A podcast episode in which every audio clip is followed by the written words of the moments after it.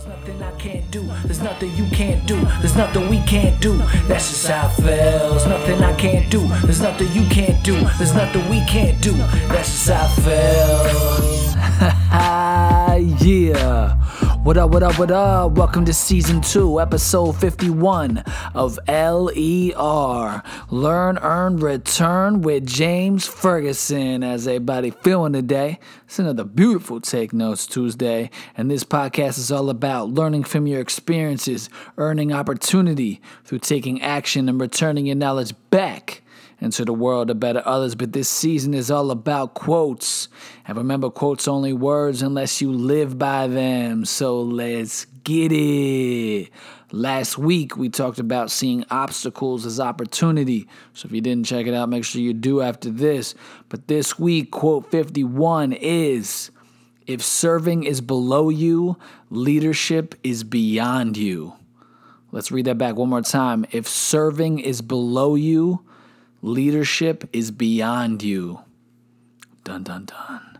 So what does this mean? Leadership is leadership is influence, it's impact, it's opportunity, it's inspiring, it's coaching, it's investing in others. And in order to achieve those things, you have to put other people first. You can't be self-serving to be success, successful. You know, you just can't. So, simply put, serving others in all that you do will allow you to be successful. Giving without expectations will change your life and uh, you know your team for the better for sure. And so, if you're a leader who orders people around and has everyone do things for them just to do them, you know, ultimately you're failing.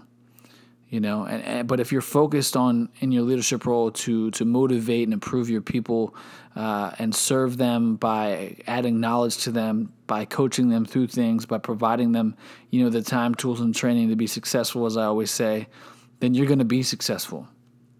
And so that's that's sort of the mindset shift that you have to have. And I always I always haven't had that that mindset. You know, when I first got into any role, you know, I really was uh, focused on me and my role and my success and all those things. And you you become entitled and self serving a lot in the beginning of your career. And some people never snap out of it because they refuse to listen to other people's opinions or other people's uh, you know knowledge and and influence and opportunity. And so they just focus on themselves and, and stay on the same path. And that's why I always say, like, you could work a job for 30 years and not be good at it.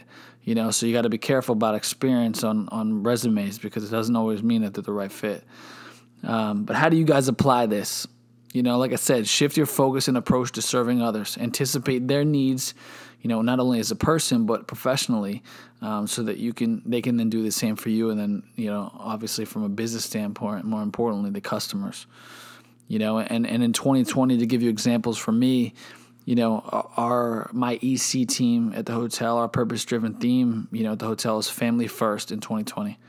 And what this means is it's doing what's best for our family or our employees uh, so that our family can give their best for our guests.